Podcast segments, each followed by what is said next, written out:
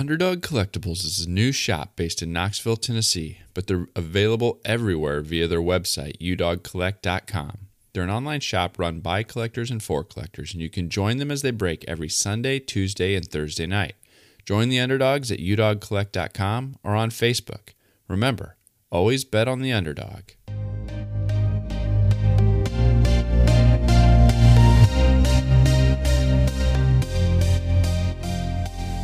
You're listening to the Wax Pack Hero Sports Card Minute, a podcast where we discuss both the hobby and business sides of collecting. I'm your host, Mike Sommer, and I want to help you buy, sell, and trade your way into a collection you'll love.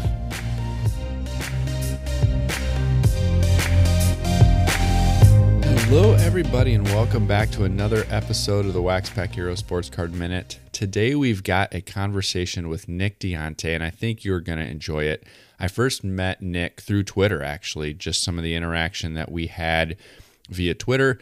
We've since had some different podcast interviews, and I actually got to sit in on a screening of The Other Boys of Summer, which is a documentary about the Negro League, and got to see that as a screening and sit in on a panel discussion that happened after that, and and really got a chance to interact and talk about um, that film with the director. And Nick was kind of one of the the hosts of that discussion, and had a chance to interact with him a little bit more there, which was pretty cool. Anyway, I thought he would be a great person to come onto the show and talk a little bit about his collecting background, his writing background, and what it's like uh, being a teacher in New York City in the midst of all of the, the COVID 19 stuff going on. And so, without further ado, we'll go ahead and run the conversation with Nick. Today, we've got Nick Diunte and he is better known as at examine baseball on twitter. You may have also seen some of the other videos that he does the baseball happenings podcast. He's a card collector. He's also a content creator. And so i wanted to bring him on the show today just to talk a little bit about what's going on and his involvement in the hobby. So welcome nick. Yo thanks for having me man. I really appreciate being here. How's things going so far out there you know, we're in New York City. We're kind of in the epicenter of everything, and um, you know, we're slowly starting to recover. And uh, you know, we're doing all this while we're waiting for baseball to come back. So, um, you know, we got an eye on everything that's going on here, and uh, hopefully, we can get back on the field uh, sooner than later in, in many different forms. If I'm not mistaken, you are a, a teacher as your your day job. So, how did things go to kind of close out the school year? Uh, well, we still have about another week and a half, and uh, you know that's been interesting with remote learning, and we're trying to manage the challenges in one of the largest school systems in the country, and you know so doing uh, all of that has been challenging, and we're still trying to tie up loose ends with students who haven't finished up their work for a variety of reasons to hopefully you know get them on to the next grade or to graduate, and you know we're going from you know there with the school end, and it was tough because the seasons got abruptly uh, disrupted all the spring seasons. Uh, you know, got shut down after two weeks. So, uh, you know, if you were a baseball player here in the city, you didn't really get to get on the field, or you got on the field for a scrimmage or two, and that was about it. When it comes to collecting, I'd love to hear a little bit about your collecting background. Sure. So I got started in the mid late 80s, like a lot of other people that are, you know, in our age range. And so um, I think I first remember getting like 87 Donruss 87 Topps, and you know Beckett was big, and it was like collect baseball cards, and you know like every other kid that loved baseball, uh, you know that's what I collected, and you collected with the season. So when the seasons changed, you picked up basketball and football, and even a little bit of hockey because that was what you were supposed to do. So I got into collecting like a lot of other people that you know are in their like late 30s, early 40s, and uh, you know, I stuck with it, and then the autographs came around that time too, and writing to players in the mail. Uh, and I had a middle school teacher who would take us up to Cooperstown here from New York City, and we'd go uh, once a year. And then that opened my eyes up, and he was a big autograph collector, and you know, kind of gave me a push on how to, you know, write to guys in the mail and buying Jack Smalling's book, and that really kind of, you know, pushed my passion. I've really enjoyed writing to the players and I got lucky. I got on with the Negro League players, you know, around 93, 94 and writing to them. And, and that really opened up my eyes uh, to it. And I've had some, you know, very interesting experience over, over the last, whatever, 25 years writing to players and, you know, ultimately speaking to them and meeting with them in person and things like that over, you know, a letter in the mail. How, how old were you when that first connection started to happen?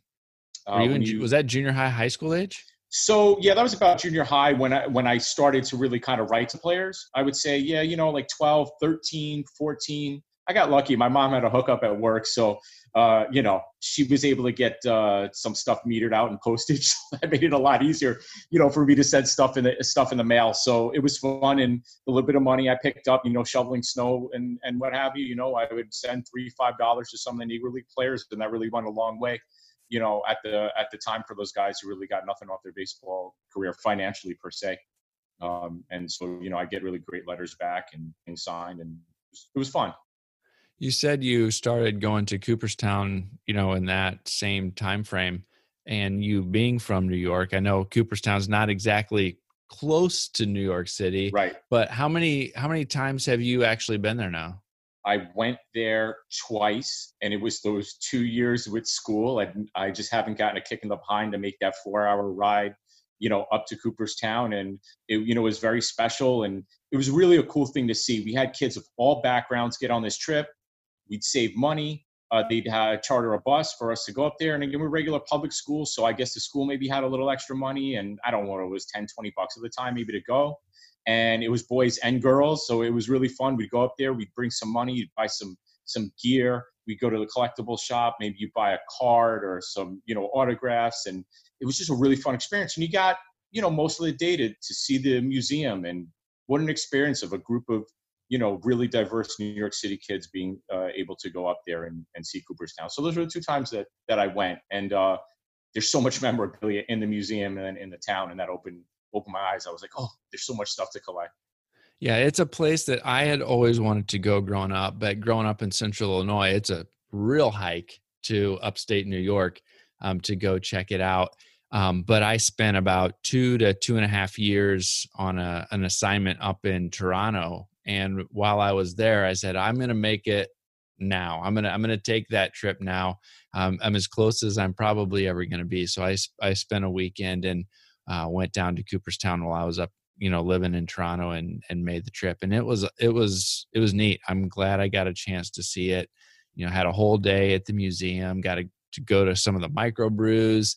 Um, I went right after Ron Santo um, had had made it in, and so as a Cubs fan, that was cool to be able to see um, his stuff there. Picked up a couple Ron Santo cards at one at the local card shops and that type of thing. And so yeah, it was a it was a pretty neat experience you know, you mentioned the cards, those Hall of Fame postcards. That's when I started getting signed, right? Okay. And so that also opened up a bit of it too. You'd go up there and you'd buy a bunch, and at the time you still could mail them out to guys and get them for for free, you know, in, in the mail. And that was exciting to see these come back. Buck Leonard, Bob Lemon, Phil Rizzuto. Um, you know, the, there's other guys that are escaping me right now. Um, you know that that were generous, you know, with their time. Bobby Doerr, right? That were generous with their time in the mail. And that was fun. And that drove the collecting, the autograph collecting part of it. What do you collect now? You know, I've really spent the last two to three years trying to better focus my collection in terms of narrow, downsize, um, maybe reallocate some of that money for other things. Um, I've been very fortunate to be a reviewer for Topps for the last five years. So a lot of my new collection is based on what they send me to review and so I get to see the gamut of all their products, and I keep the cool stuff. You know what I mean? Other stuff yep. I give to my students and things like that, or maybe I'll trade. Um, and so that's been fun. Uh, I still mainly kind of collect Negro League autographs. I still, if I get a decent Hall of Fame autograph, or if I could pick up some of those postcards, because now the price has dropped on those things, I'll try to add them to my collection as too. Um, but I've been very calculated with what I'm picking up because there's a lot of it already coming in.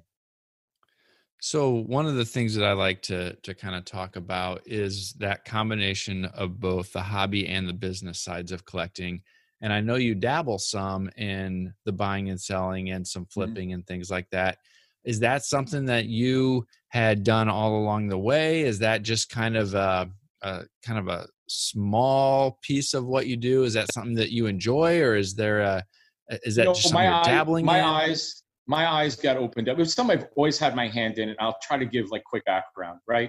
Uh, probably 99, 2000, whenever I got on eBay, I remember putting up like a Michael Jordan Drake's basketball card, right? You could buy like Drake's cakes and they had the cards in there. And then all of a sudden, like the last day, it went from like five bucks to like 20. And I was like, oh, wow, you can make some money off of this. And so, like, throughout college, I would use eBay to like unload records that I got. I did radio for quite a some time. There was stuff I didn't like. Like that was those were the wild west days of eBay. People send you money orders and you know write handwritten letters, and you do a lot of exchanging in the mail. And so I always had that as an outlet to keep money coming in when I was in college.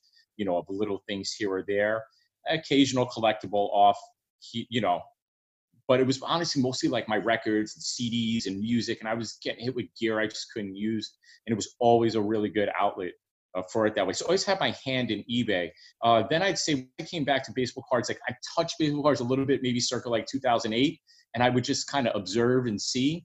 And uh, there was always like an event that would happen that would cause me to sell a baseball card, right? And I learned to like sell on the event. So like when Jeter got his 3000 hit, you know, my SP rookie went and I probably right I undersold now looking at it, but I knew I was like, all right, there's hype, time to sell. So that's that's what I kind of looked at eBay for for my sports cards at that time. Now I have a different look at it because I can go to garage sales and identify what the good picks are, right?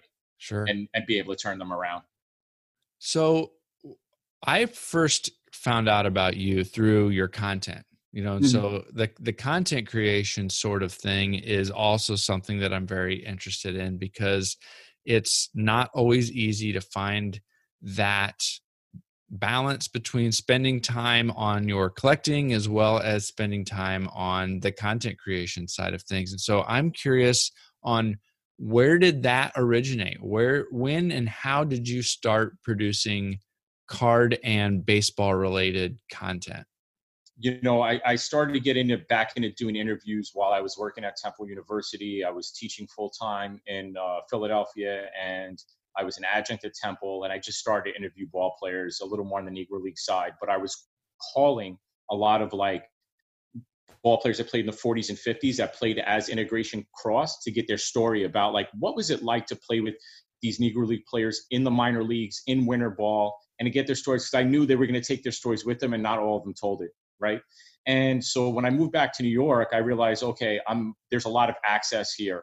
So I started my own website, uh, and I did the best with the writing I could. Looking back now, my writing's like cringeworthy, you know, from mm. 2008 or so, right? I've really made strides as a writer, and um, you know, it would get me access to events. So I'd have to write up events, and there was a lot going on in New York City. You had the Bat Dinner, the alumni dinner. There's a lot of like charity dinners that would originate in New York City, but that also gave me access to the players and it just went from there. So if I wasn't doing interviews in person, I would call people on the phone, record the interviews, and I would use some of that for my site. I'm still kind of working on a book, which is hard, but balancing all of that is tough, right? We have our nine to five responsibilities. If I coach, I'm not coming home to seven, eight o'clock at night. It ebbs and flows. Some weeks I'll put out two, three articles, and then I might go two weeks without writing something. It is very challenging to keep up the content, especially if you watch like guys like Gary Vee, and he's like content, content, content, content. If it's not your your your a job, it is really difficult to stay on top of the content needed to go in people's faces enough that where you're in your ear. And I've really tried to go for more of a quality over quantity approach because that's what I have available. How did your connection to Forbes happen? Sure. So um, I want to spend a special shout out to Howard Megdal, um, who is a very prominent WNBA writer. And Howard, I got me in touch with uh, his editor at Forbes. What happened was one of the sites I was writing for, the Sports Post, closed down. I think this was a little over a year ago. And I was set to cover the AVP, that's the uh, Pro Beach Volleyball Tour here. And I'm really good with the media people there. And they're like, Nick, we love you, but you need an outlet and I was stuck. And I saw Forbes really had no volleyball coverage, and so he got me in touch with the editor. I showed him my past work, um, and you know some of the work that I've had published in like major papers, things like that. And they're like, "Oh, look, we like what you do. Let's see how it rolls." And so they've given me leeway to write about baseball, baseball culture, which involves the collecting, uh, and professional volleyball. So that's how I got in with Forbes, and that was last. It was a year ago. So what do you? do you teach english is that the I'm a physical education teacher. So okay. Uh, English is not my uh, foray, and I've really had to do a lot of learning online. And there are some tremendous resources, uh, you know, just for basic grammar tips. And uh, I've learned to use some editors. Uh, and I've had friends that have helped along the way with editing to get me to spot things. And I think every year I'm still I'm making progress, you know, as a writer. But that has been challenging. And that's why I go back and say my articles from like 2008, 2009 were definitely like not at the level they are now.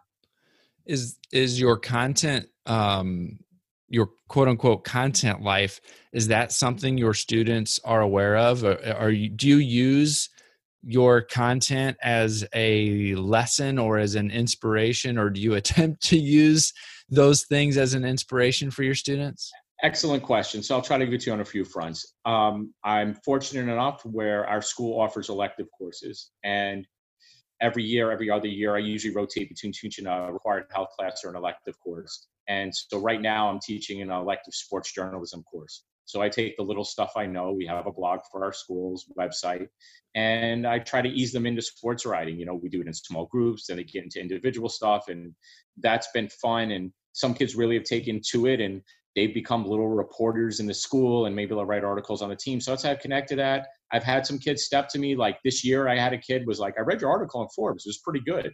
And so I thought that was cool that like he came up to me and, and said that. And, um, you know, uh, you know, other students are like, Coach, let me know when the book comes. Like, so that has been exciting to be able to share that with them. A few years ago, I wrote a story on a pitcher by the name of Mark Brownson. Uh, I think he died in his early 40s, drug overdose. I was able to get in contact with his ex wife, and she gave me the only interview, and it was a really inter- interview, and it went into his struggles with drugs and their marriage. And I sent it around to my students and my parents, and uh, they were like, wow, that was a really powerful piece. And I, you know, it was just more of like, look, kids are experimenting with a lot of drugs. I don't want to say at my school, I mean, just in general, right, with vaping and things like that going on and, you know, casual drug use of, of, of prescribed medicines. And I thought it was important to see how he got hooked on opiates, which eventually led to his, you know, his death. And it started from him taking painkillers as a major league baseball player, and then he wound up with a heroin addiction. And, you know, I don't want kids to fall in that trap because it's something that they do recreationally. So I thought, like, here's a great example of someone who's a pro athlete who derailed, you know, his life, marriage, and career. And I got some really good feedback from, you know, my colleagues and uh, students and parents over that.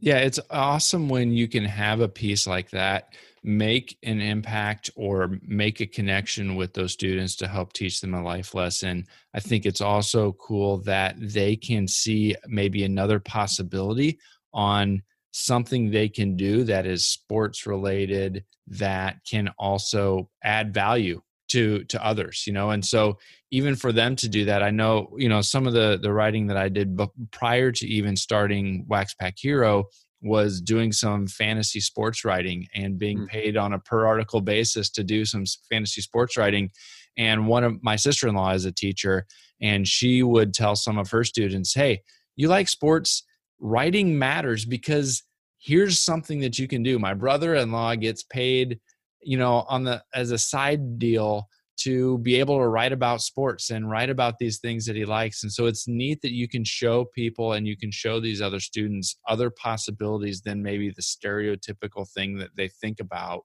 when they think about english or writing. I, I try to put that in their heads um, because even if they don't uh, do some freelance sports writing the skill transfers over to press releases. It transfers over to you know cover letter writing uh, it transfers over to you know doing maybe some pr work. You don't know what position life is going to put you in and you need to be able to call on these skills. And uh, for some of the kids they might see it as an outlet like hey maybe i could do this full of part-time.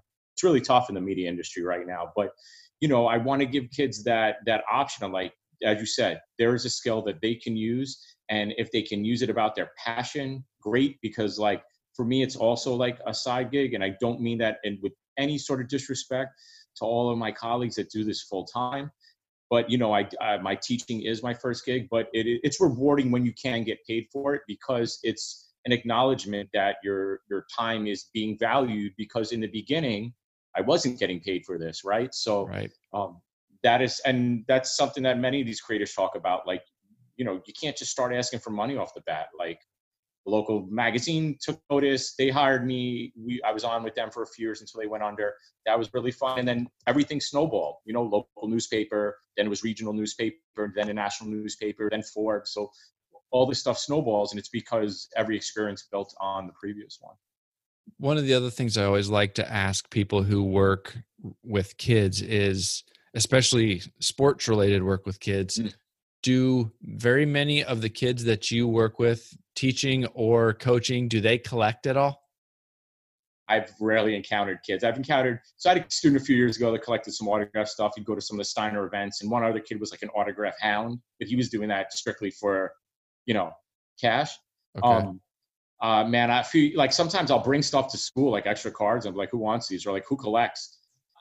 Like one kid on one of my teams, I gave him some Yankee stuff. He was like really happy with it, but no one stepped to me like, yo, I still collect cards. Which, look, I even remember mid high school, I dropped it because I was busier playing baseball than trying to collect cards, right? So, um, I think for a lot of people, they, they put it away because other things become, you know, more important. But I have really not seen kids uh, collect that stuff. They're more, maybe more into like the gear, okay, jerseys. The kids will have like an array of jerseys. And I think that's how they're collecting. I really have not kids come up to be like, "Yo, I heard you write about baseball cards. I still collect."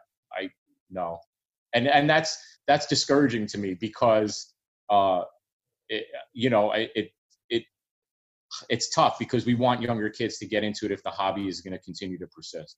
Yeah, it's one of those things that I've I hear and I see both sides of it. You know, at the national last summer there were more kids there than I thought there would be when I was there. We've got a local show um, here in in Central Illinois that's a monthly show, and there's probably it's a smaller show, but there's probably five or six uh, quote unquote families that that mm-hmm. come in. Either the the mom and the kid, or the father and the daughter um, come in regularly, and so there's a, a good mix that we've got here locally too. But it, it's still yeah, like it, of all the kids in in my neighborhood, all of my um, all of my children's friends there's one I think that collects maybe some Star Wars cards and is more into that non-sports type of yes, stuff. Yes, so I've seen more of that. Like we have a gaming club at school that's popular, and like uh, you know we have maybe whatever ten kids that are really into like the non-sports cards. But yeah, it's nowhere near where it was like when I was growing up in the in well, the where, neighborhood where, like mine, where we've got yeah. we've got elementary and junior high age kids all around the neighborhood. It, mm-hmm. there is probably at least half or more collected when I was a kid, and that's only a handful maybe now. Definitely true. But, you know, where do they go, right? So here in Queens, we have one dedicated hobby shop. They've been managed to outlast the rest. And I go there from time to time, pick up a few cards for maybe autographing or some supplies. And um, I see kids come in, but it's still like a lot of like older, uh, you know, like older guys coming in dropping money to buy boxes. The younger kids are coming in to buy the non-sports cards there, and but that's the only place to congregate. Like I definitely clearly remember, like the baseball card store was a destination or a place where my mom could leave me while she goes shopping. Yeah. And I could sit there, you know what I mean, and look through the cards or annoy the store owner and wind up spending two dollars in an hour, right? But that was a place to go. And so just like because I was in music and record shops have kind of went the same way. When you lose that community space, you can lose casual buyers because people come in and browse. And Like, all right, I'll take a pack. You know, and you don't get that same experience going to, to Target or Walmart and shoot. Right now, you go to Target or Walmart, there is no cards because people are going in there and cleaning the shelves for, you know, profit reasons. And I understand it. Do I wholeheartedly agree with it? I'm like, you could leave a few boxes behind, you know? Right but it's not the same experience. Right. Well, tell me, are there any current projects that you've got going on that, or that will be coming out soon that you want to make sure people are aware of? You know, uh, if folks go to the website baseballhappenings.net, I think the best thing that people can do is subscribe. I try to send out a newsletter bi-monthly um, just to let people know what is going on you know, I have a link to a new Forbes article, new podcast, even if there's something up on my YouTube channel. And I think that's the best way that pe- people go. I don't have anything in the in the in the can right now in terms of like, gosh, I'm really holding back on that. Um, there'll be some pieces coming the rest of the month for Forbes. Um, and you know, I'm trying to probably like continue to add to the podcast as I, you know, I have a few author interviews lined up. So, you know, that is uh, forthcoming. But I don't have a major project per se that's uh, you know that that's coming up. I would just say if people are interested in following, go to the website, subscribe to the newsletter, um, give me a follow on social media. I'm at Examine Baseball basically everywhere, uh, save for Facebook, um, and you know you can keep up with what's going on. And I would say that's the best way because uh, you know it's not like I got a book coming out right like that right now. Awesome. Awesome. Well, thank you for hanging out for a little bit and talking cards and talking content creation. I really appreciate it. It's always a pleasure for me to be able to get to talk with people from a variety of backgrounds all across the country. And so I'm I really appreciate you taking some time to to chat. Well, Mike, you know, I really appreciate what you do and the insight that you give. Uh, uh, you know, your presence, uh, you know, on Twitter, which is how we met, but you know how you've expanded and um, you know it's really great to connect with people that are enthusiastic about the hobby that are you know of a certain age and that are you know willing to talk about it in like a very reasonable way so um, you know i'm a fan and you know thanks again for giving me this opportunity to be on yeah thank you i appreciate it Thanks again to Nick for coming on. I appreciate having the conversation with him. I would encourage you to follow him at Examine Baseball on Twitter. Check out his blog and website at baseballhappenings.net. You can follow me on Twitter at the Mike Sommer, and you can reach out to me at waxpackhero at gmail.com if you'd like to give me some feedback on this interview or any of the podcasts or even the blog and website at waxpackhero.com. I'd love to hear from you. It's how I grow, it's how I improve, it's how I get better, and I really appreciate the interaction and the feedback from you guys. Also, I want to encourage you to check out the Hobby Hotline, the live weekly call in show that we do both on Saturday mornings and Monday evenings. It's your chance to call in and talk with us, hobby um, podcasters. There's several of us that get together and do the show, and we appreciate and love to hear from you guys, the listeners. Well, that's all I've got for you today. I will catch you next time.